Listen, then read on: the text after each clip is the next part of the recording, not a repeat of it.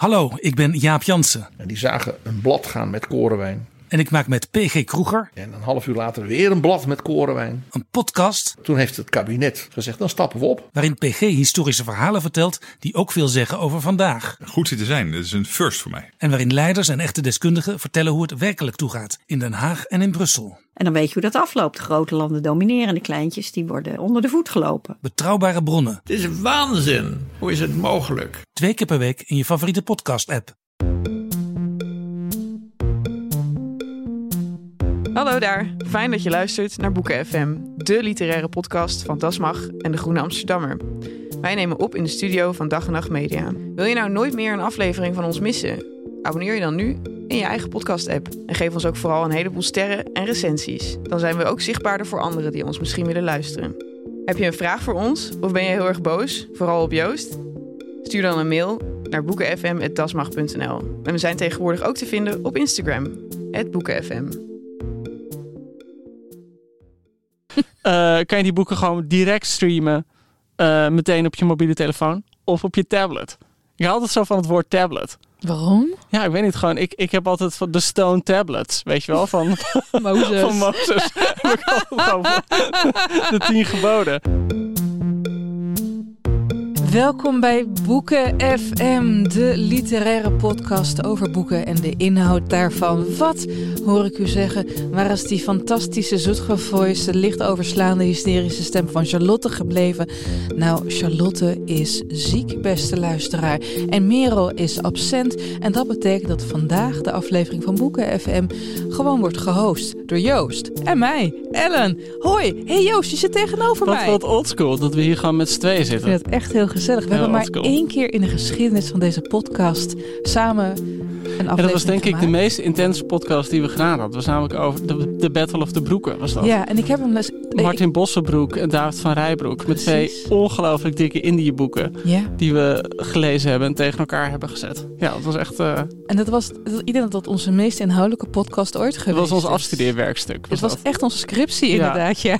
Ja, nee, dat... eh, eh, maar goed, dat hebben we nu niet. We Nee. hebben nu echt gewoon het dunste boek, denk ik, dat we ooit hebben gedaan. Denk ik. Ja, en ik voel me ook minder rebels dan normaal. Kijk, gewoonlijk, lieve luisteraar, daar heb je Charlotte. En dan wil je dan toch altijd een beetje pesten en zo. Alsof het je kleine zusje is.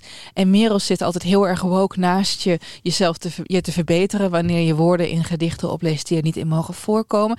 En nu zijn wij opeens hier. We moeten heel veel wassen doen. je zit op het afvallerseiland, Joost. het is gewoon... Merel hoeft vaak ook niet eens iets te zeggen. Gewoon alleen al het feit dat ze erbij is. Ja. Heb je altijd het idee, die blik gewoon. Heb je al het gevoel van... Ja, Ja, ik ben niet goed genoeg. Nee, ik ben ik, het niet. ik, ik, ik ben een zondaar. Ja, dat is waar. Dat is ja, het. ik ben een heide. Ja, inderdaad. Je wil gewoon de hele dag ook als je haar hebt gesproken je mond met wijwater gooien. Ja, een hele priestelijke uitstraling heeft ze. Ja, dat heeft ze. Ik denk dat ze in een vorig leven, waar ze niet in gelooft, want ze is een priester, een priester is geweest. Ja, ik, dat kan bijna niet anders, nee. We gaan het over iets niet priestelijks hebben. Maar wel voor iets heel interessants. Je kwam eh, een tijdje geleden met eh, een boek aanzetten. En ik snap niet hoe je in godsnaam op dit boek bent gekomen om te nou ja, bespreken. het, het is een boek dat ik eh, twee jaar geleden las. Of drie jaar geleden, toen het uitkwam, denk ik. En dat maakte toen heel veel indruk. En soms is zo'n boek ergens in de achterkant van je hoofd. En je denkt, ik heb het gelezen, maar niemand anders heeft het verder gelezen. Maar blijkbaar is er dan toch altijd wel ergens iemand in Nederland die het ook heeft gelezen. In dit geval zal het een redacteur van Cossé zijn geweest. Uitgeverij Cossé? Uitgeverij Cossé. Ja. Eh, die besloten heeft dit boek uit te brengen. Dus zodoende komt het opeens in het Nederlands in de markt. En dat is heel fijn, want het is echt een boek dat een, breder publiek verdient. En in het Nederlands heet het Dit is Lust. In het Engels heet het This is Pleasure van Mary Gateskill, Amerikaanse schrijfster. En voor mij was dat een boek, ik, het is in 2019 uitkomen, uitgekomen, ehm, dat op een perfecte manier Me Too vat. Of in ieder geval grensoverschrijdend gedrag vat.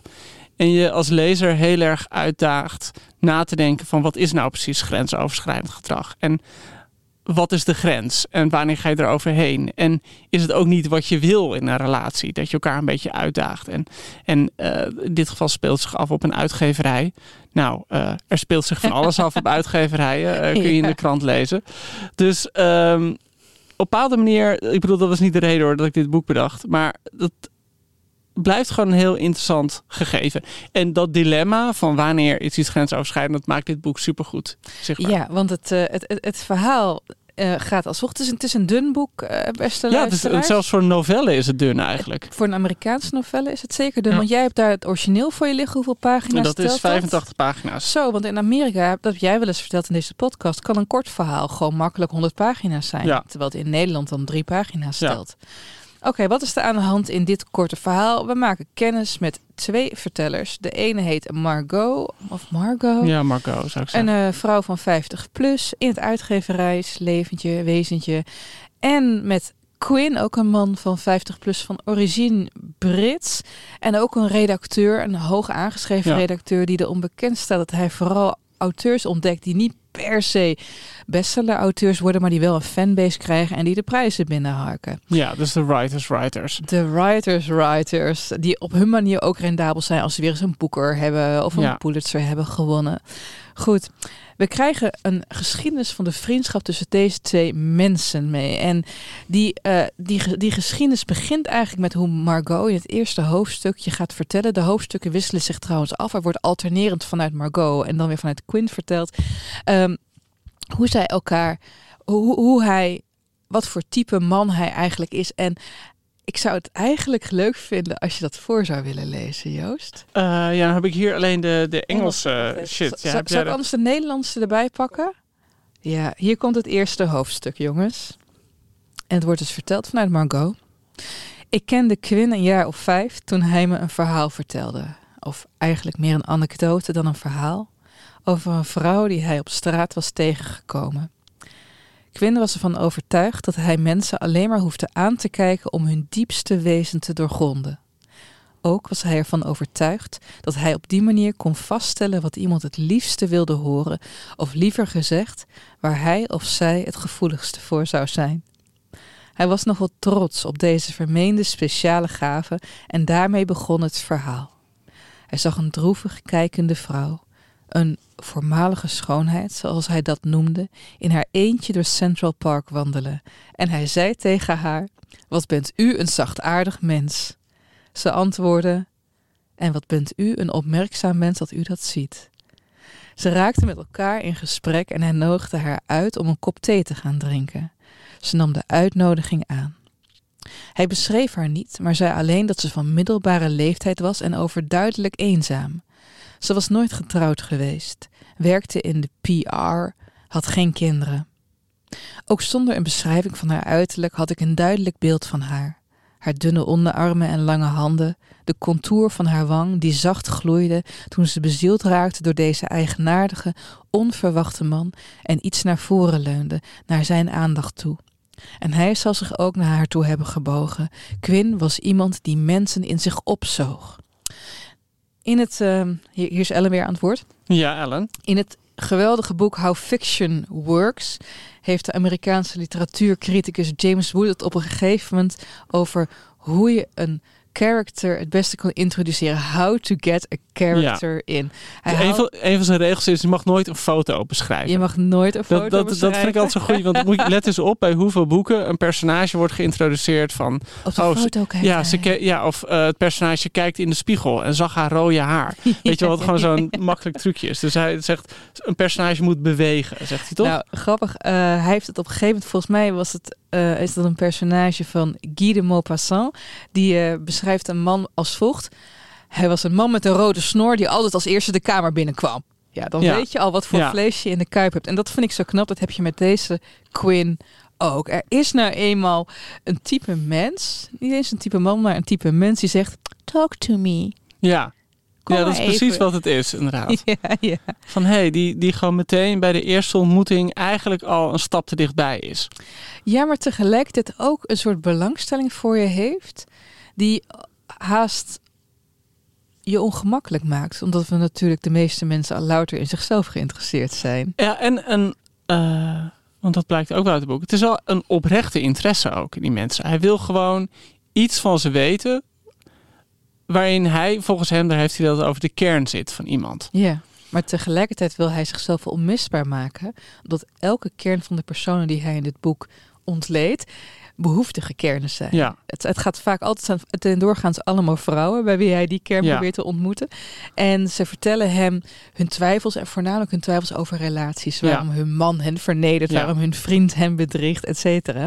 En hij krijgt op een gegeven moment een soort groepje vrouwen om zich heen die de hele tijd loopt te bellen en te appen om hen van raad te voorzien. Hij wordt een soort goeroe. Hij wordt een gekke, gek goeroe. Ja, dat is het een beetje. Margot beschrijft ook dat ze op een gegeven moment een keer bij hem langskomt. En dat er gewoon een hele groep vrouwen om hem heen zit. Ja. En dat hij, alsof het volkomen vanzelfsprekend is, over de meest intieme dingen hen advies geeft. En Margot vertelt ook dat zij eigenlijk ook al heel snel zo'n band met hem heeft. Zij heeft bijvoorbeeld vliegangst. Ja. En zij ontwikkelt gewoon Oh, de, ja. de, de eh, gewoonte dat elke keer als ze moet vliegen en ze gaat zeg maar die tunnel in, het vliegtuig in, belt ze hem.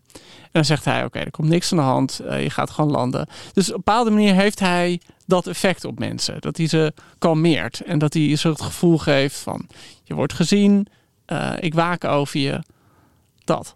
En tegelijkertijd is er nog iets met deze Quinn aan de hand. Want bij hun eerste ontmoeting gebeurt er iets waaruit je niet meteen zou kunnen concluderen dat zich een la- jarenlange vriendschap zal ontspinnen. Want hij, ze gaan naast elkaar zitten en hij Ja, ze gaan in een restaurant en hij, hij wil al niet naast haar zitten. Ja. Of hij wil niet tegenover zitten, maar naast haar. Ja, dat is toch wel erg intiem. Dat is al een beetje intiem. En dan grijpt hij haar, als ik dat goed herinner. Want ik, ik, ik, ik moet zeggen, eh, ik, heb, ik heb de afgelopen dagen migraine gehad. Dus af en toe Ja, heb ik wat Als flitsen. wegvalt. dat Ja, ik denk en, dan, eh, als ik begin te schuimbekken, weet je, Ja, wel, dan nee, gewoon even. Ik heb hier die, de die naald in mijn liggen. borst. Ja, heb- Helemaal Pulp Fiction. Eh, hij grijpt tussen haar benen. Of hij wil tussen haar benen ja grijpen. eigenlijk ja. En zij zegt, nee, thou shall not pass. Weet je wel, helemaal Gandalf, maar dan zonder Ja, ze beschrijft het baard. mooi. Dat ze zegt van als je op die manier nee zegt en je hand uitsteekt, dan zelfs een paard stoppen met lopen. Ja. Eh, zo duidelijk is dat. Eh, en, en de vraag is ook gewoon van, heeft ze dat nou uitgelokt? Het is eigenlijk niet. Het is gewoon een redelijk normaal gesprek. En opeens... En opeens, eh, weet je, de, de, hij heeft het gevoel, er is een opening en... eh, let, Ik heb sorry. zin. nou ja, eh, maar wat wel grappig is, want dat beschrijft ze dan wel mooi, dat eigenlijk het, het gesprek zich op een hele natuurlijke manier hervat. Ja. En wat ze dan wel mooi beschrijft, is dat deze Quinn is gewoon een deftig figuur, heel goed gekleed, spits, eh, eh, eh, slank, mooie pakken, et cetera. En dat ze, hij brengt haar naar huis en zij gaat gewoon naar huis, naar haar man. Hoewel ze op dat moment nog niet getrouwd is. Maar goed, in ieder geval, ze krijgt geen affaire met hem of zo. En dan komt ze thuis en dan denkt ze, oh, ik heb nog even wat nodig van de avondwinkel. Dan loopt ze naar buiten. En dan loopt ze het- zo'n zo'n supermarktje in, zo'n 24-hour store. En dan ziet ze zo op de zijkant een soort van mannetje, een beetje grappig figuur voor overgebogen staan. En zijn neus te snuiten. En dan denk ik, zo, wat een grappig gevoel. En dan kijkt ze nog eens goed en dan is het diezelfde Quinn. Maar totaal anders opeens Ja, van aard, en- van sfeer, van en- vibe. En dat is natuurlijk gewoon een van de, de raarste dingen die je altijd sowieso kan meemaken. Dat je heel veel mensen altijd ziet. En dan zie je ze op een gegeven moment een keer gewoon een broodje eten op een bankje. En dan breek je hart op een of andere manier. Dat je Ja. denkt van, oh god, we zijn ook allemaal maar mensen. En ik denk dat dat voor haar gewoon zo'n kenmerkend moment is. Zij ziet hem gewoon even ongewapend, ongeharnast. En ziet van, oh, dit is ook maar gewoon een man. Ja. En er, er, er, is een aantal dingen wat heel erg pleit voor deze Quinn. Op een zeker moment, dan heeft Margot, die heeft haar relatie uit. Ze moet haar huis uit. Ze is volgens mij ook nog eens ontslagen. Ze heeft dus een dag die je liever niet hebt. Ja, ze heeft, ja. Ze belt haar beste vriendin. Haar beste vriendin zegt, ja, waarom val je mij lastig? Ik heb nu dingen te Ja, doen. ik heb dingen te doen. Ja, en inderdaad. wanhopig belt zij die Quinn. En die zegt, oh, kom lekker thee drinken. Komt helemaal goed met jou, meid. Ja, Nou ja, zou iemand, daar droom je natuurlijk van. ja. Het is heel gevaarlijk. Dit kunnen charlatans zijn. Maar er zit iets heel sympathieks in hem. Maar we weten inmiddels ook, hij heeft een soort eh, vrije manier van met vrouwen omgaan. Ja, want misschien, je las net iets voor. Maar Ja. eigenlijk had je nog één alinea moeten doorlezen. Ja, maar dat ga ik nu doen. Daar ga ik nu de luisteraars op eh trakteren. Dus eh, we- weten jullie nog, misschien hebben jullie een heel erg slecht korte termijn geheugen. Hij komt dus een wat oudere, eenzame vrouw tegen in het park. En hij complimenteert haar en ze gaan wat drinken. Ze wisselden telefoonnummers uit. Ik en Margot horen we hier het verhaal vertellen. Ik vroeg hem of hij haar had verteld dat hij binnenkort ging trouwen. En hij zei van niet. Hij was niet van plan haar te bellen. Een voorstelling van wat er tussen hen zou kunnen voorvallen volstond, opgeslagen als een smartphone-video van iets wat al was gebeurd. Ze zou het heel erg fijn vinden als je haar pijn doet, maar niet te erg, zei Quinn. Ze snakt vooral naar genegenheid. Je zou haar op haar billen slaan met, wat, wat zal ik zeggen, een tafeltennisbedje en vervolgens haar clitoris aanraken. Dit is lust. Hij liet een kleine stilte vallen. En dit is pijn. Ja, zo'n en zij vertelde aan die Margot dat ze jarenlang die anekdote met haar man vertelde. En elke keer dubbel om liggen ja. van het idee van die Quinn, die, die chique man. eh, die dan gewoon een, een wat oudere vrouw met een pingpongbedje op de kont slaan. Ehm, en eh, eigenlijk moeten we dat erbij zeggen. Op het moment dat het boek begint, is het misgegaan al. Ja, en, En niet die- met deze vrouw. Nee, niet met deze vrouw, maar eigenlijk komt het op neer. Die Quinn is een hoge pief bij een grote Amerikaanse uitgeverij. Eh, man met aanzien en een man die door de jaren heen heel veel jongere redactrices eh, ja, niet seks mee gehad. Dat maakt hij heel duidelijk. Het is geen, eh, het is geen iemand die affaires nastreeft. Maar hij is te joviaal. Hij, nou ja, te joviaal. En hij is iemand die de hele tijd de grens opzoekt. Dus hij is iemand die met, eh, vertelt hij op een gegeven moment met een secretaresse, op een gegeven moment wie die heel intiem is. En Maar niet eh, heel persoonlijk, maar niet Ja. seksueel, maar heel Ja. persoonlijk. Maar op een gegeven moment beschrijft hij dat ze eh, kleren gaan uitzoeken. Ja. En dat zij een, een jurk aantrekt. Hij zegt van deze jurk staat je echt heel mooi. En dat ze naar buiten komt. En dat hij gewoon heel eventjes over de tepels wrijft. Even 538 opzoeken. En dat is zo vroeger zei. En dat hij zegt van ja, hij weet ook wel dat die vrouw dat eigenlijk niet per se wil. Maar dat het gewoon voor hem meer dan dat het om seks gaat, gaat om die intimiteit die je op dat moment creëert. Dat je met z'n tweeën iets doet. En eigenlijk kan je afvragen, doet hij het niet in zijn eentje? Maar zij staat het toe. In die zin dat je even iets grensoverschrijdends doet. En daarin, hij vindt dat, hij noemt het sacred. Hij noemt het een soort van klein heilig momentje tussen twee, mom- tussen twee mensen. Maar ja, je kan natuurlijk ook... Kijk, zij reageert op dat moment niet. Volgens mij is Nee. het wel deze secretaresse die zich later aansluit... en haar handtekening zet onder een aanklacht tegen ja, want dat, hem. moeten we, dat, dat wilde ik net zeggen. Inderdaad, hij zit bij ja. uitgeverij en uiteindelijk komt er zo'n, zoals dat dan gaat, opeens komt er iemand naar voren en sluiten allemaal mensen zich erbij aan van dit is gebeurd. En eh, dat, dat, dat, heb je ook in, zeker in Amerika heel erg gehad, dat er van die zwarte lijsten rondgingen over mensen in de uitgeverijen en in de journalistiek. Die Oh ja, zijn die daar ja, er zijn echt van, en met ja. allemaal namen eronder en, en dat, dat door allemaal vrouwen ondertekend. En eh, dus op die manier hangt hij dan gewoon. Ja. En, maar hij geeft, die Margot vertelt ja, dat hij eigenlijk zo'n hele club vrouwen heeft. Bijvoorbeeld van die vrouwen, één vrouw Die die, dol op hem zijn. die dol op hem zijn. en gewoon, dol- ja, ja, of- maar ook op een hele gekke intieme manier. Dus één vrouw die bijvoorbeeld elke keer dat ze naar de wc gaat. Of hem- masturbeert. ja, eh, nee, dat is een ander. Volgens Oh, mij. Ja, en een andere vrouw, elke keer dat ze gemasturbeerd heeft, appt ze hem daarna. Dus ja, die man moet echt een hele fascinerende eh appgeschiedenis hebben. Eh, dus, dus ehm, en daar zit het boek voor mee. Het is zo'n man die de hele tijd de grenzen overgaat. En wat denk ik interessant is aan hoe Mary Gateskill dit opschrijft, is dat dat natuurlijk ook is wat mensen aantrekt in deze man. Eh, het is iemand die je uitdaagt tot een bepaalde intimiteit.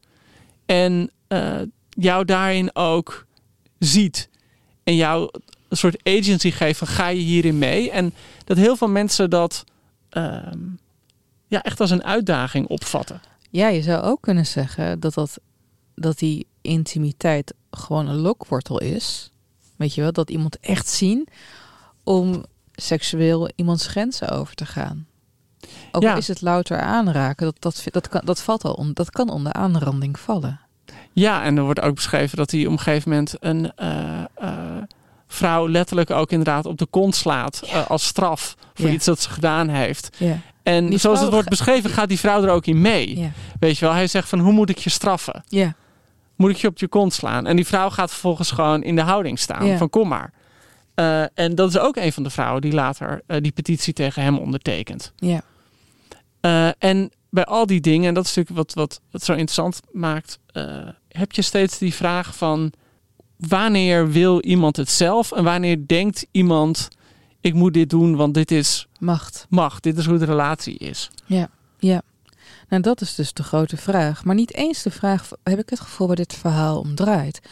Ehm, het, het, het gaat meer over hoe onduidelijk die grenzen zijn. En hoe, wat een juist fundament is voor zo'n aanklacht en wat niet. Ja.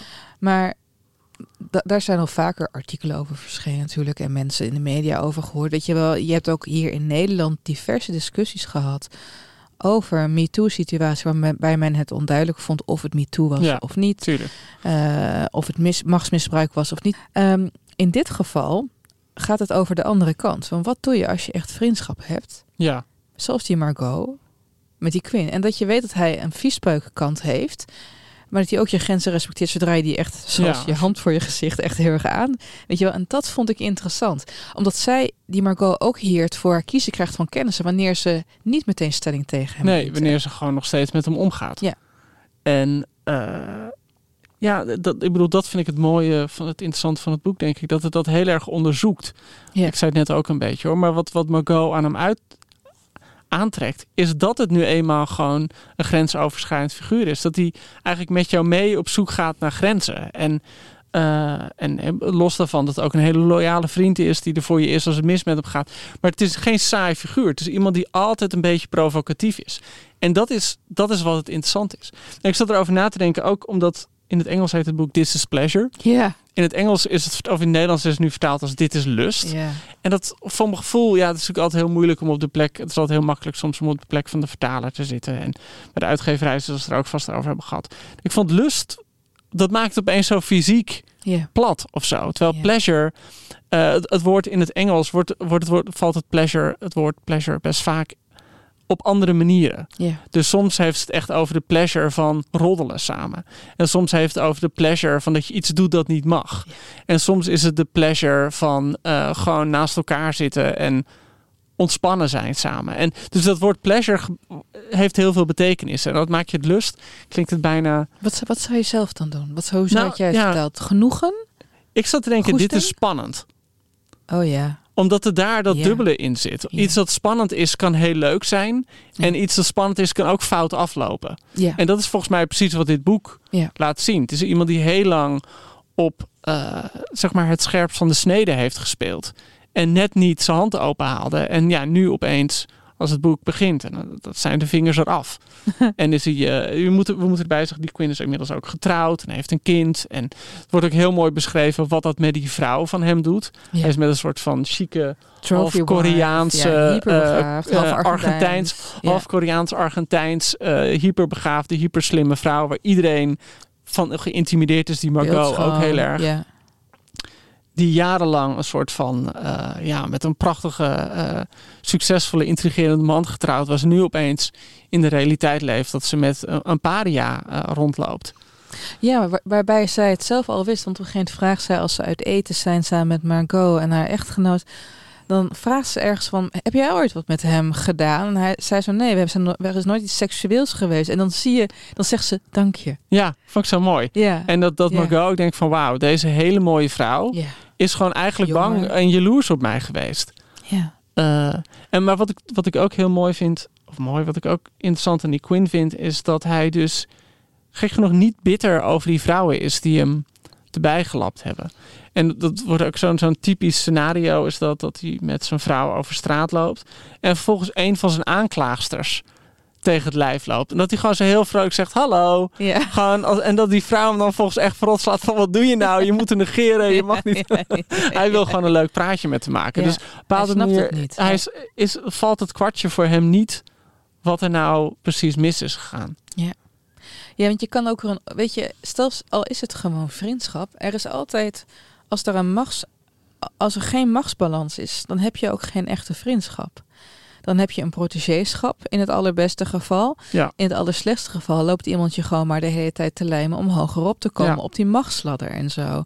Dus je weet, je krijgt niet de, je krijgt niet de innerlijke leefwerelden mee van de vrouwen, behalve natuurlijk Margot, maar van de harde kern van de vrouwen die hem gaat Ja, en. Margot heeft op een bepaalde manier zit ook net in een andere tak van het Ja. uitgeverijwezen. En ze is uit, dus, dus zij heeft niet die machtsrelatie met hem op die manier. Terwijl al die jongere secretaresses en assistentes en jonge redactrices dat wel hebben. Ja, die zijn heel erg aan hem overgeleverd. En, eh, ja, dat, dat, ik bedoel, om, om weer bij de Voice terug te komen. Dat was daar zo duidelijk. John de Mol gaf echt het schoolvoorbeeld van hoe het niet moet. Dat hij zich gewoon op geen enkele manier bewust van was, was dat er binnen zo'n programma een machtsverdeling is. En dat, ja, dat en dan kan hij dan, ja, ja, misschien. is slim. Het eh, komt hem heel goed uit om te doen. Ja, maar het is toch geen probleem? Ja, want uh, Jeroen Rietberg is gewoon de pianist. Die heeft helemaal, uh, die bepaalt niet uh, wie. Ja, terwijl iedereen weet, ja, dat is zijn zwager. Die moet je wel leuk vinden, want ja, je, dat is belangrijk. Dus, dus het, het, het grootste privilege is niet zien dat je privilege hebt. En dat is natuurlijk ook het standaard voorbeeld van macht en niet zien dat je macht hebt. Ja. Het grappige is, Mary Gateskill is zo'n schrijfster. Ik heb dus, dit is het eerste dat ik ooit van haar las. Ja, want, want en, hoe oud is zij nu? 65? Ja, zij is denk ik tegen de 60 of ja, zo. Zoiets, ja. En um, zij brak begin jaren 80 door. En ze behoorde tot zijn hele groep van jonge schrijfsters. He, denk, uh, schrijf, denk aan Brad Easton Ellis van Less Than Zero en later American Psycho. En mm -hmm. uh, Tama Janowicz van The Slaves of New York en Jay McInerney. Nee, McInerney is het. Oh, oh, ik heb hem een keer geïnterviewd. Oh, dat zal ik okay. nooit vergeten. Dat was een van mijn allereerste interviews ooit. Daar was ik doodzenuwachtig voor. Dus ik zei van... En mijn eerste vraag was... Is het Jay McInerney of Jay McInerney? En zei hij... I don't give a fuck. wel Voor welk boek interviewde je hem trouwens? Wat zeg je? Voor welk boek? Ja, voor de Groene. Dat, uh, en Ja. toen, ja, ja, sorry.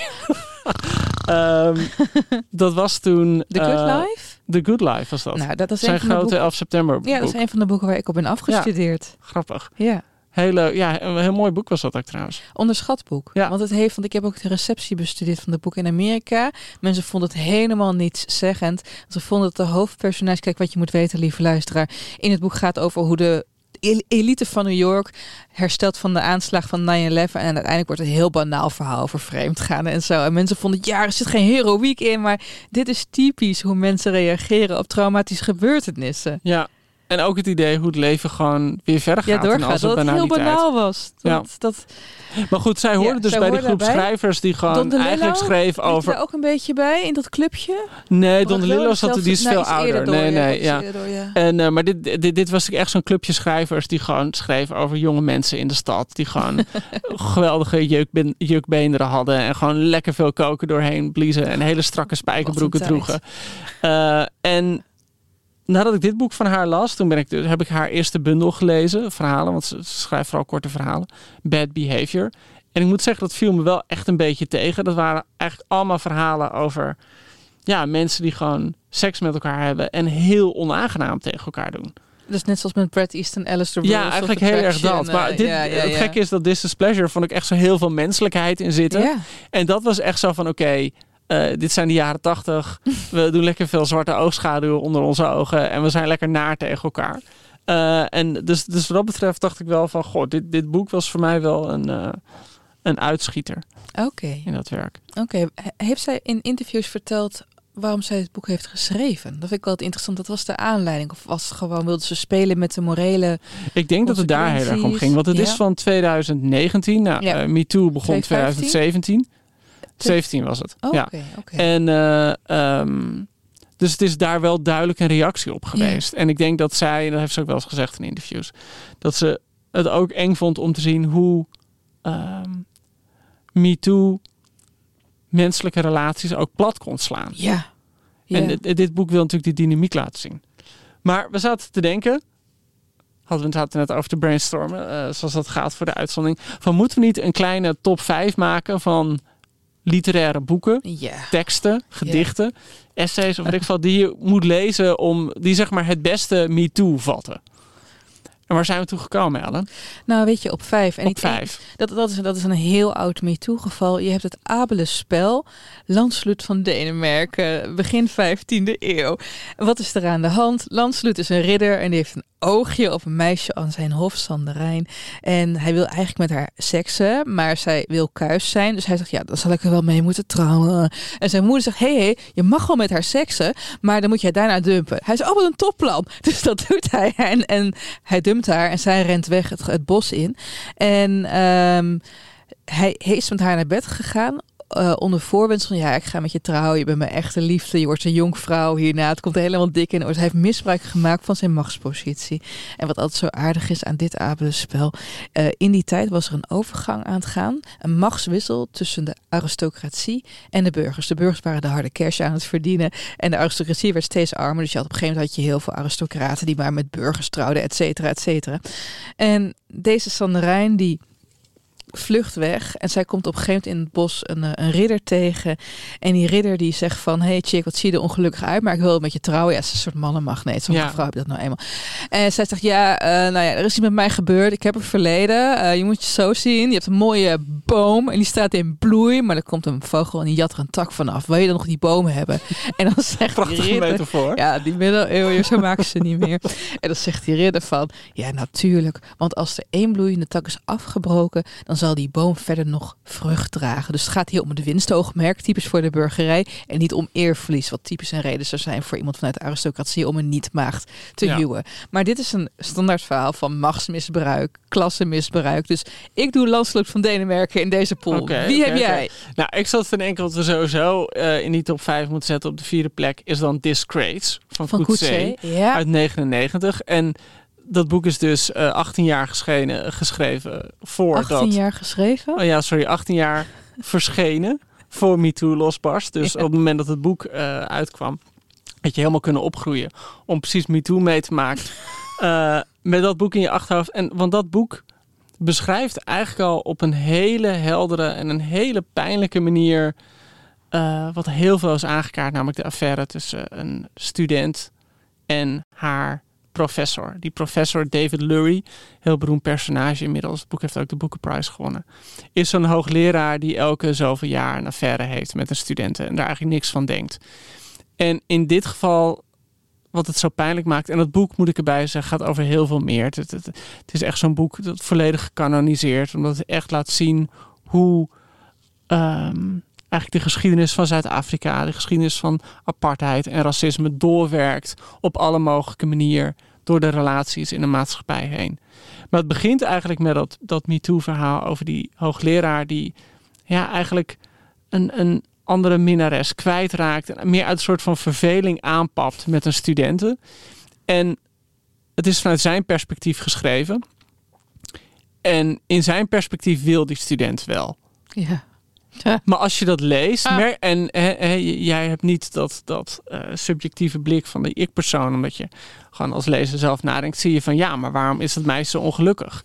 Waarom wil ze eigenlijk niet? En als ze seks hebben, waarom ligt ze dan gewoon stokstijf in bed? Dus dat doen alle vrouwen, toch?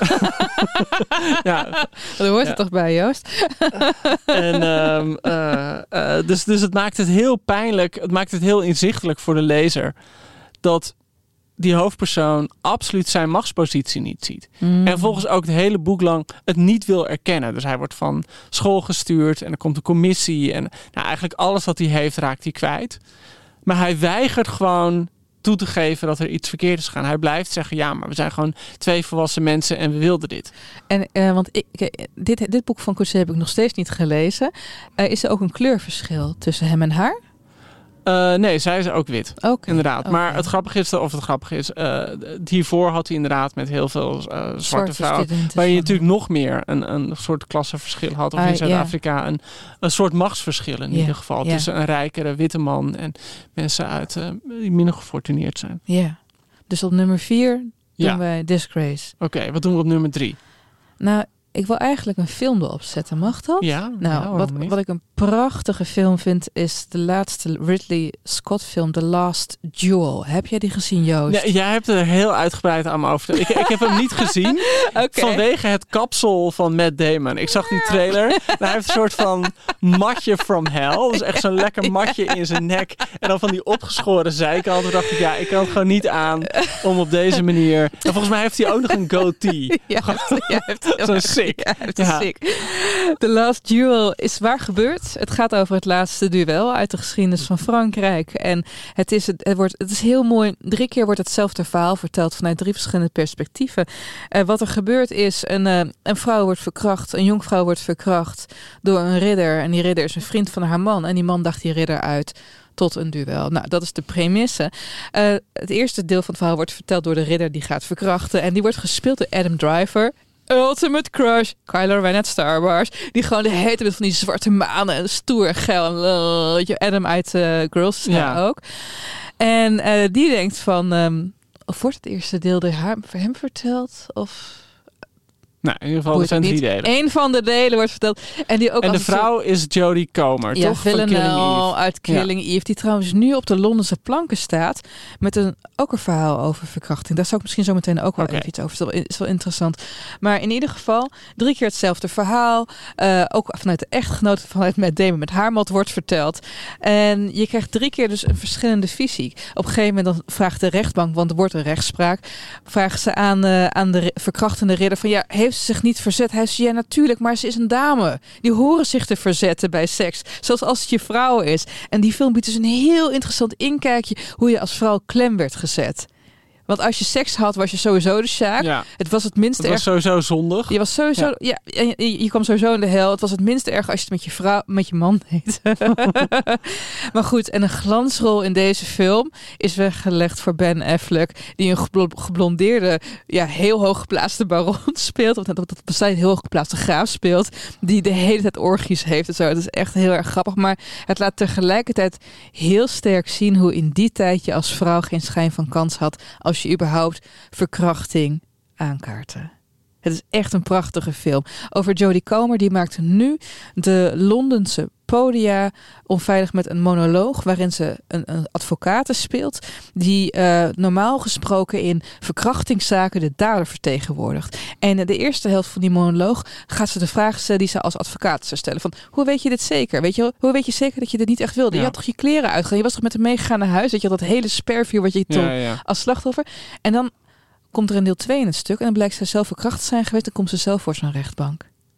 En dan krijgt ze precies die vragen. Oh god, wat een pijnlijk eh, gegeven Ja, maar fantastisch. Ja. Fantastisch idee. Het, eh, eh, er wordt nog een film van gemaakt, jongens. Google dit maar. Jodie Comer, Ra- Rape Cause. Het, het, het, het schijnt echt... Ik, wil het, ik, ik zit volgende maand in, maand in Londen even. Ik hoop nog een kaartje te kunnen bemachtigen.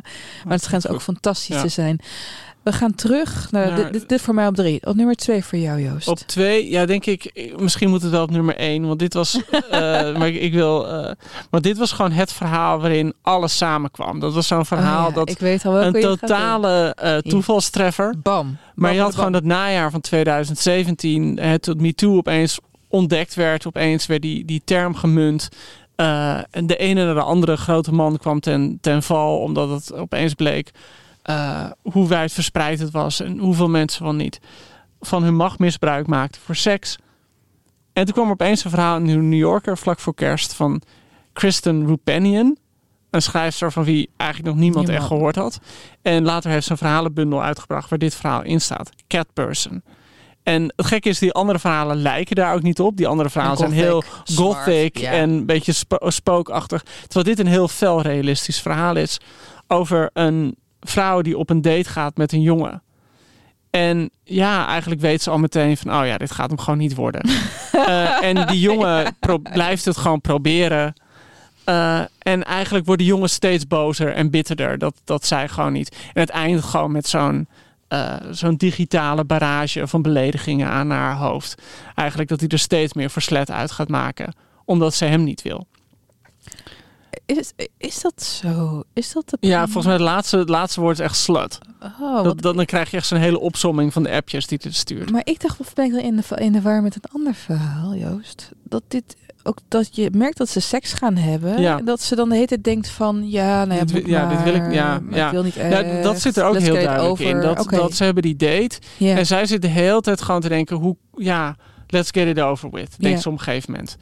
En eh, ze- Heb ja, jij dat wel eens gehad? Want ik, je hebt een keer verteld in de podcast dat je maar een keer met een chick naar bed bent geweest, want anders die spanning de hele tijd tussen jullie in bleef staan. eh, nou, dat, dat weet ik niet meer. Maar ik weet wel nog gewoon dat ik een keer met een meisje aan het zoenen was op mijn eh, Ikea-bankje eh toen ik studeerde. In de Kerkstraat, ja. En dat ze, ja, in de kerk. was niet Ellen. ja, ja, ja. En dat ze opeens zei, ja, volgens mij is dit eigenlijk niet de bedoeling. Oh, En toen zei ik, nou ja, oké. En toen eh, ging ze weg. En toen heb ik gewoon lekker de Gladiator gekeken. maar voelde je niet afgewezen dan? Nou, ik vond het gewoon... eh, Had je geen blauwe ballen? Ja, sorry, maar dat nee, heb je ja, dan ik toch? vond het gewoon wel grappig dat het gewoon... eh, want het was ook wel... ja, ik bedoel, het is ook wel een tijd geleden. Maar het, soms gebeurt dat, dat je eigenlijk met elkaar aan het zoenen bent. En, denk je, en dat je zelf ook wel weet van... Ja, waarom zijn we eigenlijk precies aan het zoenen? Ja, omdat, het gewoon, ja, dat je hebt gedronken en je bent in die gelegenheid. En, en zij had denk ik opeens zo'n nuchter moment van, oh ja, shit, wacht eens, dit is gewoon Misschien is het helemaal niet de bedoeling. Oké, oké. Ja, ik- ja, ja, ik vond het gewoon wel prima. Heb je ooit een MeToo-moment meegemaakt? Van mezelf? Ja. Nee, ja, Omdat ik heb er heel veel ook- over omdat- nagedacht. Omdat, omdat maar bijvoorbeeld Jelle Brand Korsjes heeft het meegemaakt. Oh, op die manier, dat als slachtoffer. Oh, grappig. Oké, Babylonisch moment hier, Joost. Nou, van allebei. Ja, ik dacht dat Ja. je bedoelde van Nee. dat, dat ik een... eh, Heb je ooit de aantijging gehad? Nee, heb ik gelukkig nooit gehad. Nee, ik ben geneigd... Nog nee. nooit. Nee, ja. nou, kijk, dat is natuurlijk gewoon Heel een van de gekke dingen die... En ik weet nog wel dat dat MeToo gebeurde. Dat ik daar ook met vrienden over had met elkaar. Van, goh, kun jij iets van jezelf bedenken... dat je een bepaalde grens over bent gegaan? En wat MeToo gewoon ook wel duidelijk maakte... en eh, wat, wat zo'n boek als Dit is Pleasure ook wel duidelijk maakt... is dat je kan van jezelf heilig overtuigd zijn... dat je nooit een grens over bent gegaan. Maar dat is vaak jouw grens. Ja. En het is veel moeilijker om de grens van iemand anders waar te nemen en te zien. En eh, dus ja, dat, het, het is altijd heel makkelijk om te zeggen: ja, ik ben nooit een grens overgegaan. Maar ja, dat is omdat het je eigen grenzen zijn. En is iemand ooit jouw grens overgegaan? Nou ja, nou niet zo. Ik bedoel, ik heb ook wel gewoon opdringerige figuur achter me aangehad. Ik herinner me nog een keertje, dit was in 2000, begin 2016, toen deden wij allebei mee aan een nationale literatuurquiz, nationale boekenquiz. Het werd een vooraankondiging en een bekendmaking van de deelnemers gedaan bij Jinek. En dan zat die avond zat daar Gerard Oh God, Joling. ja, ja. En eh, toen kwam jouw foto in beeld. Nou, een andere Joost de Vries doet mee. En Gerard Joling, oh, dan zal ik wel eens even lekker eh, een beschuitje of een boekje mee willen delen hoor. Nou, die was helemaal lekker aan Ja, en even. Jinek zei over mij van... Oh mijn god, deze jongen, het is nog een embryo. Terwijl ik gewoon twee jaar jonger ben Eva Eva Jinek. Jinek. Ja. Ehm, Maar goed, jij dus niet. ik denk ik niet, nee. Nee. Nee, ik, het is niet... Anders zou ik het... Weet ik ook niet of ik het hier anders zou zeggen. Want dan zou ik er ook wel echt mee zitten. Strafbaar zijn, ja. Ja, inderdaad. maar, eh, maar dat vond ik wel echt ook echt een van de mooie dingen van MeToo. Op die manier dat ik opeens toen in dat najaar... gewoon met allemaal vrienden in dit soort gesprekken belandde. En dat je er echt over ging nadenken van... Oké, kan jij iets van jezelf bedenken... Dat Eh, niet oké was. dat niet oké was. En dat, dat mensen er wel over. En dat vind ik ook een van de echt eh, meest verbluffende dingen. Die dan bijvoorbeeld met zo'n voice hoort. Dat je echt denkt: hè, dit is 2022. We weten, je weet toch dat dit niet kan inmiddels. Ja, Gewoon maar- de tijd dat je het met een mantel der, der onwetendheid kon bedekken. Nou, die is sinds MeToo in 2017 wel echt weggetrokken. Ja, maar juist, ja, maar je, je bent natuurlijk een man. Als vrouw was het echt van ja, natuurlijk, het Ja, zal nee, nooit tuurlijk. stoppen. Ja. Het zal, ja, dat, daar ben ik heel pessimistisch over. Juist, Nee, maar meer zo'n zo'n Jeroen Rietberg of, of Ali B. Wat dacht je dat het niet uit ging komen?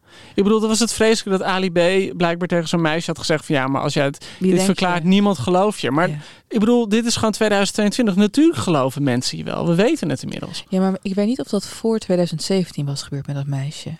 Want ja, ik kan me indenken dat je Ja, voor... Misschien was het langer nog. Ja. Ja.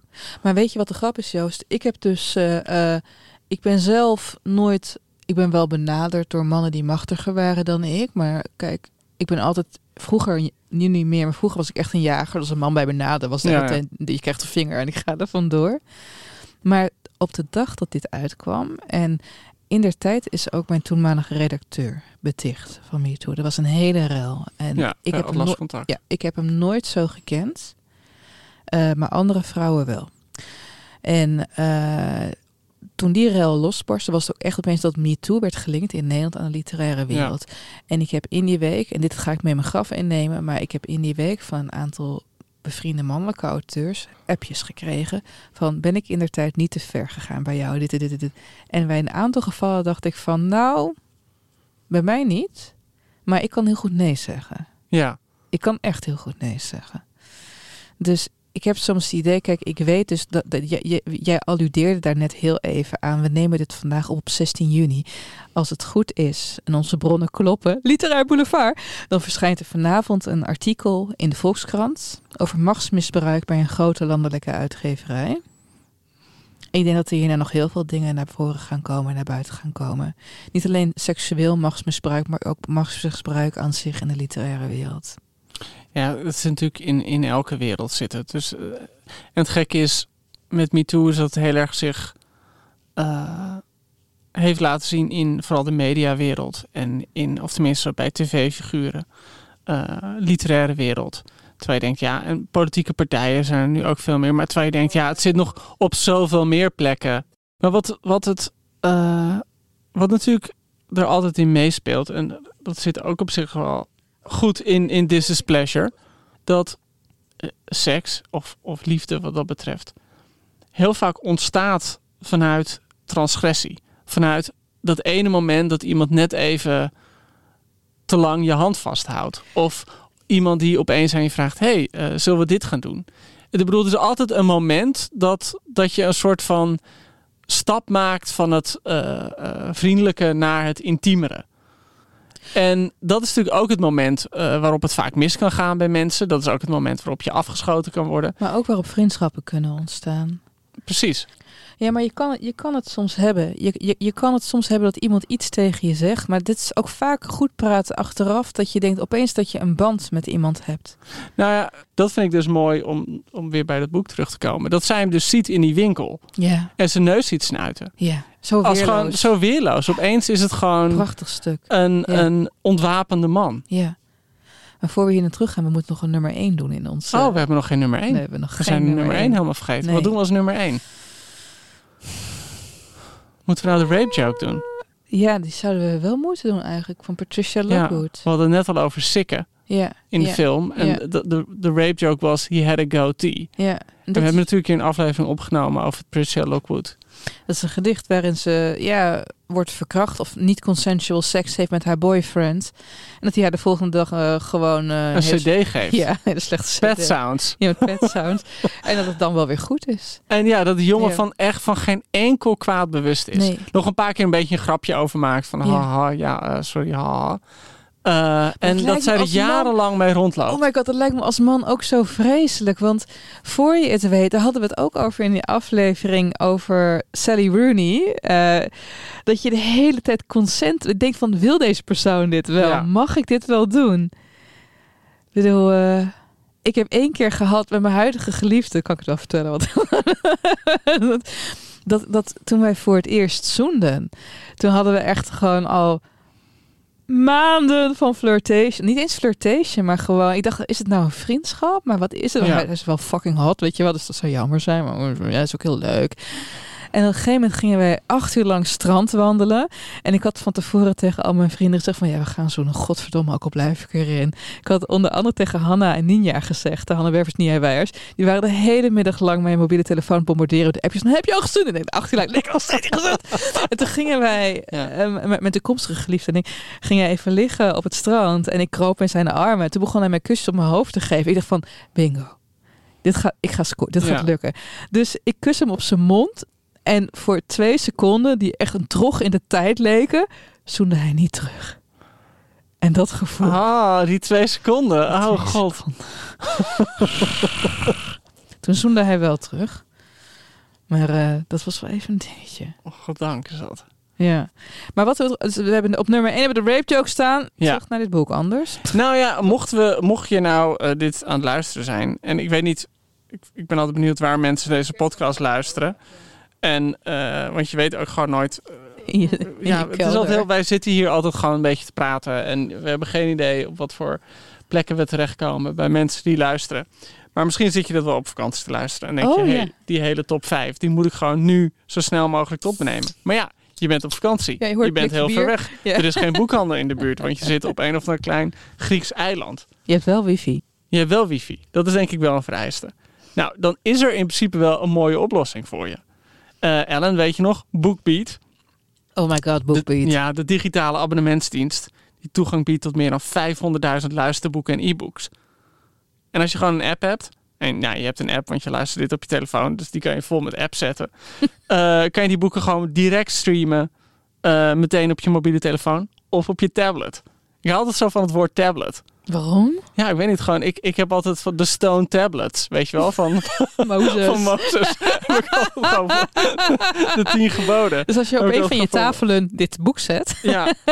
Eh, en nou ja, die 500.000 boeken. Nou, ik, ik durf te wedden dat al die boeken die wij net genoemd hebben, die zitten erbij. Ja, En zeker weten. Alle thrillers en kinderboeken en biografieën en lekkere feel-good verhalen en wat je wil. En wat ik nog steeds heel tof vind, is dat je eh BookBeat gratis kan uitproberen via eventueel de site eh, bookbeat.nl. En dan kan je na je briefperiode kan je een flexibel abonnement nemen. Maar je kan dus, eh, als je je aanmeldt, een kortingscode gebruiken. Wat? Ik had eigenlijk gehoopt dat ze als kortingscode zouden doen Joost en Ellen. Oh, wat zou ik dat Maar ja, dat zou vinden? lullig voor Charlotte zijn. Dan Oh, zou het Joost en Ellen en Charlotte. Ja, maar dat is ook weer lullig voor Kuk Merel. kwak, ja. Dus Joost en Ellen en Charlotte en Merel. Maar ja, dat is een beetje lang. Maar je kan gewoon de kortingscode BoekenFM gebruiken. Dan krijg je korting. En hoe spel je boekbeat, Joost? Bookbeat, haha, dat is een goeie. Eh Bookbeat eh, ja, is eh, in de, op zijn Engels. Ik bedoel, het komt uit Zweden, maar Bookbeat is Bookbeat. Eh, maar het is B-O-O-K-B-E-A-T. Punt? NL. Ach. Ja. Het is zo logisch dat het haast pijn doet. Het is bijna gewoon te makkelijk. Ja. En we hopen dat je de boeken leest die we aanbevolen hebben natuurlijk. Je kan bijvoorbeeld eh, Dit is Lust lezen, waar we het nu over aan het hebben zijn. Ja. Want laten we eens even nog eens teruggaan naar eh, Dit is Lust. Ehm, ik heb het idee dat we tot dusver best wel enthousiast over zijn geweest, Joost. Ja, Maar toch had ik, toen ik het boek uit had, zo'n gevoel wat, je, wat ik in mijn vleesetende dagen nog had toen ik 16 was. Dat je een Big Mac eet en dan ben je helemaal verzadigd. En een half kwartier later denk je, ik heb weer trek. Of zo. En dan niet zozeer meer trek in een Big Mac. Weet je wel, ik vond het boek, het korte verhaal, vond ik zelfs voor een kort verhaal af en toe toch een beetje enkellagig. Als je begrijpt wat ik bedoel nee, wat bedoel je met enkel lager? dat er in tegenstelling tot korte verhalen waarin niet alleen het hoofdprobleem, in dit geval wat is me toe en wat als je een, nog steeds een warme vriendschap hebt met iemand die van dat soort dingen wordt beticht, dat er naast dat hoofdonderwerp nog andere lagen in zitten. Bijvoorbeeld, eh, er wordt verder niet ingegaan op die vrouw en die dochter van hem. Er wordt niet ingegaan op hoe het zichzelf uiteindelijk helemaal ontspint. En wat dat betreft vond ik het toch een soort snapshot uit een situatie die moreel echt heel interessant is. Maar ik vond het ja, niet echt heel, helemaal ja, bevredigend of zo. Nou, het, voelde, het voelde een beetje aan, denk ik, dat Mary Gateskill dit boek echt heeft geschreven als een reactie op MeToo. En dat ze wilde laten zien van, er is altijd een spanning tussen mannen en vrouwen ja. die multidimensionaal is. En dat dilemma, dat beeld heeft ze in- dat willen laten zien. Maar gek genoeg houdt het boek eigenlijk gewoon ineens op. Ja. Het voelt niet echt aan alsof je dan weet van, oh, dit is nu hoe het verder gaat. Of eh, dit is nu het lot van eh, Quinn. Of dit is hoe Margot er ouder en wijzer op terugkomt. Eigenlijk stopt het redelijk abrupt. Waarom zou ze dat hebben gedaan? Omdat ze niet meer wist hoe het verder moest? Of omdat Me Too ook gewoon soms zo abrupt stopt? Je hebt net zo, we, je- we hebben net die rechtszaak gehad tussen eh, Johnny Depp en Amber Heard. Ja, En nou, er is een uitspraak. Nou, bam, dat was het. ja. Overigens zijn weer reclames van eh, dat parfum van Chanel, Sauvage. Waar, eh, Sauvage, ja. ja. Sauvage Johnny Depp. Weet je wel, er is een goed fout iets uitgesproken. En dat is het dan. Of zou dat niet de reden zijn geweest dat zij... Ja, ik, ik vind het. Ik, ik, ik zit er nu over na te denken en ik kom er ook niet helemaal uit. Want die Margot is gewoon, heeft een hele goede stem. Weet je, dat is een heel goed personage. Ja. Eh, er zitten duidelijk allemaal sporen in eh, naar dingen in haar leven die niet echt verder uitgeontwikkeld worden. Want hè, eh, het is duidelijk dat Gateskill gewoon een heel beperkt klein frame wil houden. Dus die wil niet te veel door het beeld laten, laten wandelen. Maar je kan je heel goed voorstellen dat dit ook gewoon, nou het is 85 pagina's, nog eens 85 pagina's erbij had gehad. ja. En had je al die dingen kunnen uitwerken. ja. Dus dat, dat is het, het uiteindelijk, dat is wel het onbevredigende dat erin zit. Ik moest af en toe echt om onduidelijke redenen... Nou ja, misschien omdat er een klassenverschil in zit... aan The Human Stain denken van Philip Roth. Eh, Ja. Fun fact, lieve luisteraars. ja, de nooit opgenomen Rothcast. Ja, wij, nou, we hebben hem ooit opgenomen. Wij hadden op een gegeven moment hadden wij met Peter Buwalda afgesproken van we gaan, want die is helemaal fan van Philip Roth en de Philip Roth biografie kwam eruit en daar was ook heel veel ge- gedoe omheen. Dus om kort te gaan, we hebben een hele aflevering daarover opgenomen, maar we waren er niet tevreden over. En voordat je denkt van ja, hoezo zijn jullie daar niet tevreden over? Al die bagger die jullie gewoonlijk over ons uit. Nee, we waren er echt niet tevreden Nou ja, over. want dus de opname is ook niet goed gegaan. Wat? De opname is ook gewoon niet goed gegaan. Oh, toch? was dat het? Ja, dat was het. Oh, Uiteindelijk, Sorry, ja, Peter. dat is een beetje het probleem. Merel was er niet bij. We zaten nog niet zo lekker als nu bij dag en nacht. Nee. In de studio waar we gewoon alleen op die rode knop hoorden te drukken. We zaten op de groene met een of ander vaag dingetje waar we het moesten opnemen. Eh, en dat is gewoon niet goed gegaan. En elke keer als ik Peter Walde tegenkom, zegt hij tegen me: Wanneer maken we nou de podcast af? Oh, echt? Ja, dat moeten we echt een keer doen. Ja. Aan mij vraagt hij altijd, waar is Jet? Ja, waar is Jet? ja, die kan hij ook niet bijbenen. Nee, nee. Bedoel, hij is best kwiek. Maar eh, Jet, Jet is kwieker. Jet is kwieker. Ja. ja. Ehm, Maar ik moest denken aan The Human Stain, Ja, de roman van Philip Roth, waarin je 2000. Zoiets, wa- Ja. waarin het aan de ene kant heel erg gaat over een, over een relatie tussen een voormalig hoogleraar en een vrouw uit de arbeidersklasse. Ze kan ook half niet lezen of zo. Ja, ze is is- ze is- zoiets. Dat is eh, bij de Reader of de, half van, Schlink. Eh, daar gaat het over, maar het gaat ook over hoe hij een faux pas maakt, een ogenschijnlijke faux pas, een racistische opmerking maakt in zijn klas. En dan ga je zijn levensgeschiedenis zien. Ja. Kom je erachter dat hij, nou, dat gaan we niet spoilen. Nee, ja.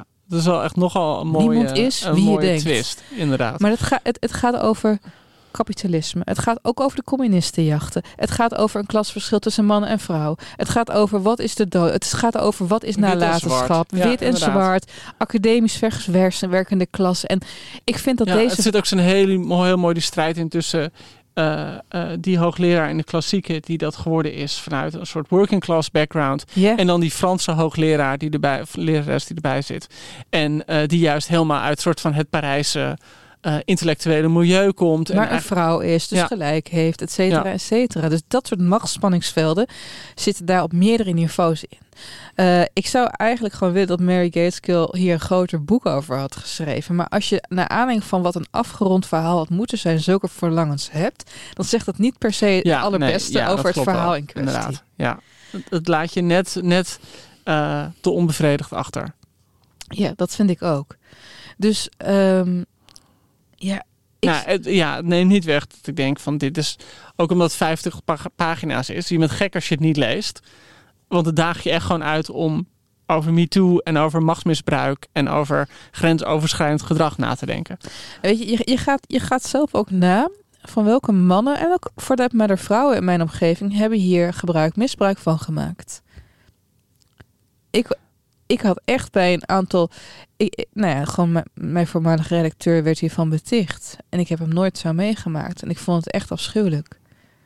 Ja, Ook omdat ik heb gezien wat het met zijn gezin heeft gedaan. ja tuurlijk. En dat, dat- is een van de... eh, ja, wat, en dat is natuurlijk ook wat Quinn, dat personage, de hele tijd zegt. Eigenlijk is Ja. zijn hele leven verwoest. Ja. En wat hebben die vrouwen precies geleden die hem aanklagen? Een keer een hand op hun kont. Eh, wat, goed. wat ongemakkelijke opmerkingen. Ja, maar er zijn natuurlijk twee onbetrouwbare vertellers. Ja, nee, natuurlijk. Ze zijn allebei gekleurd. Dat, Ja, dat maakt ja. heel duidelijk. En Ja. inderdaad, het verhaal van die vrouwen die de aanklacht doen, eh, komt niet in beeld. Nee. Eh, maar gewoon, het, het, het gevoel is wel dat die Quinn, ja, die is, ja, zijn vrouw is nog bij hem en hij heeft zijn dochter nog. Maar ja, zijn hele leven, zoals hij dat heeft opgebouwd, is Ja. voorbij, in Ja. feite. Hij gaat nog terug naar Engeland. Ja, dat, dat is eigenlijk de hoop waar het mee Ja. eindigt. Dat hij denkt van, in Engeland kan ik nog... eh, Ja, maar weet je, je carrière is toch helemaal ehm, eh, eh, ja, toch vertiefd. Ik ken iemand die vanwege een MeToo-zaak is ontslagen bij zijn bedrijf. En hij komt nu niet meer aan de bak. Want als je zijn naam googelt, zie je vijf ja. artikelen ja. Waarin hij grensoverschrijdend Ja, en neem die persoon er maar eens uit. Want dan iedereen op, Ja. je, op, je, eh, op dat kantoor zie dan, eh, die komt eraan. Ja, ja, Ja, dat is natuurlijk ja, ja. heel ingewikkeld. En tegelijkertijd heb je ook wel... In Amerika is het natuurlijk redelijk breed uit. eh, Is er heel veel gebeurd, veel meer dan in Nederland. Heb je ook gewoon redacteur bijvoorbeeld van de New York Times. Die dan een jaar geschorst werden en weer terugkeerden. En eh, ja, eh, logisch ook. Want, want je, je bent niet voor de rest van je leven veroordeeld. En je hoopt dan dat iemand na een half jaar of een jaar schorsing zijn les heeft geleerd. Maar het is natuurlijk heel gek als je... ehm, ja, de persoon tegen wie je zo'n, met wie je dat hebt meegemaakt, eh, de hele tijd weer tegen het lijf moet lopen. Ja. Ja, en ook stel je voor dat wij. Stel je voor dat jij een nieuwe redacteur krijgt. En van wie je dus weet dat hij een, eh een MeToo'er is geweest, maar nu zijn leven heeft gebeterd. Als jij vertelt van ja, deze Huppeldepup is mijn redacteur, dan zul je ook altijd bij ze moeten zeggen: ja, maar hij doet nu, of zij, voor dat matter, is nu wel oké. hoor. Weet je, je, je, je dwingt ook toekomstige contacten haast in het defensief te gaan. Ja. Ja, nee, ja. dat- dat- Het is, het is zo'n dilemma waar nog niet echt een antwoord is op, op is op die manier. Nee. Eh, en we zitten natuurlijk heel erg, ik bedoel, iedereen roept de hele tijd op cancel culture bestaat. En dan, dan heb je weer allemaal andere mensen zeggen het bestaat niet. Maar het punt is, er is gewoon nog niet helemaal duidelijk wat er gebeurt En hoe je weer terug kan keren als Ja, je eh, ja. bent verstoten. Ja, nou ja, aan de ene kant was, was dat Loes Rijmer, die had de laatste hele interessante column over in de Volkskrant. Dat ze zei, weet je, bekende mensen die maken een faux pas. Zelfs die Bilal Wahib, weet je wel, die aan een jongetje Ja. van 12 had gevraagd om zijn piemeltje te laten zien. Die eh, is dan een jaar uit de running en die staat weer op podia. Eh, Chris Brown, die Rihanna in elkaar sloeg. Nou, die staat ook weer gewoon uitverkochte zalen te spelen. Terwijl eh, onbekende mensen, er was een mevrouw die had eh meegeholpen met het beeld van JP Koen omverschoppen. Die heeft haar baan verloren Ja. bij de gemeente. Die komt nergens meer aan de bak. Dus als je een celebrity bent, dan heb je veel meer die vergevingsgezindheid. Om de een of andere reden. Ook omdat er daar een zeker voyeurschap mee komt kijken. Van, oh wat spannend, weet je wel. Ja. Iemand staat weer in de belangstelling. Die is zo slecht geweest. Hoe loopt dit af? Maar ja, goed. Moeten we een cijfer geven? Ja, ik wil een cijfer geven. Ik heb van Charlotte een appje gehad. Ja? Die vond het boek geweldig. Ah. En die gaf het een 9. Nou, oké. Maar Charlotte is altijd heel ruimhartig. Ja, dat is het. Dit- maar Het is een heel, het is een heel goed en gul mens. Ja, heel gul mens. Zeker. Ja, ik, ehm, ik moet zeggen, ik vond het keihard geschreven. Wat een goede stijl. Ja. En ik, ik, ik, ik ging het lezen. Ik had de pdf op mijn laptop. En ik zat in de trein. Ik dacht, nou, even een klein stukje. Ik kon niet ophouden. Maar ik vind het toch dat je achteraf denkt, meh. Weet je wel, goed, maar meh. Dus een 7,5.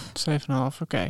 Ja, nou goed, ik heb het nu voor de tweede keer gelezen. En eh, ik was, we hebben het weinig over de stijl gehad. En de stijl is gewoon heel, Jullie hebben het gehoord, lieve het is heel luisteraars. kort. Het is heel, eh, eh, heel goed gekozen wat ze zegt, wat ze niet zegt. Eh, je hebt echt Het is gevoel- heel ze- grappig ook. Het is heel grappig Ja. ook. Heel erg oog voor het menselijk tekort. Ja. En de, de verhalen die we onszelf vertellen om onszelf iets wijs te maken. Dus ik vond het echt een heel slim boek en een heel wijs boek. En ik ben het helemaal met je eens. Het, het eindigt gewoon onbevredigend. Maar ik zou toch wel een 8 geven. Oké. Nou, dan komen we uit op een eh, iets rond de 8. Ja, iets rond de 8. Iets meer. Het zal, net, het zal net een klein beetje meer zijn dan een 8. Ehm, volgende keer, als we er weer zijn, is hopelijk eh, hebben we weer vragen. Die hebben we nu ook gehad. Maar omdat we met z'n... Ja, we hebben we gewoon... geen antwoorden. We hebben gewoon die mooie, serene stem van Merel nodig om de vragen voor te lezen. Ja, en de sopraan van Charlotte om Ja. de vragen te Ja, beantwoorden. het- het- ja inderdaad. Oké, heel erg bedankt voor het luisteren. Dit was Ellen Dekwiets en Joost de Vries in het kantoor van Dag en Nacht Media.